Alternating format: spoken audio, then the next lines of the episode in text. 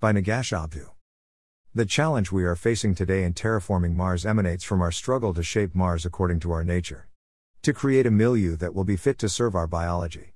Since our body is a 300,000 year old primitive machine, it needs delicate care even on Earth with all the amenities.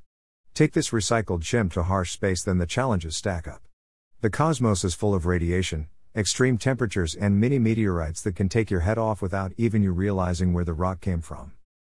Survival in the cosmos is more than a struggle. But, after the advent of Homo Machina, things will definitely get easier.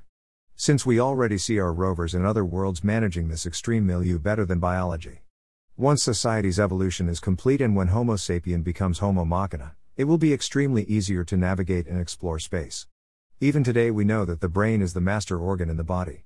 By comparison, it has the smaller ratio to the rest of body in mass 1.4 kilograms and 2% of total body weight. An average man is around 70 or 80 kilograms, but consumes a tremendous amount of power, blood glucose, more than any other organ. This indicates that it is the real self. Imagine what will happen when society becomes fully inorganic and the brain is some sort of hard disk without the need for oxygen or nutrients, a better processor than biological neurons. An avatar or corpse could be prepared anywhere on the moon or Mars, and the brain of Homo Machina can be plugged into it to animate it. Sending society to space will be extremely cheaper and easy.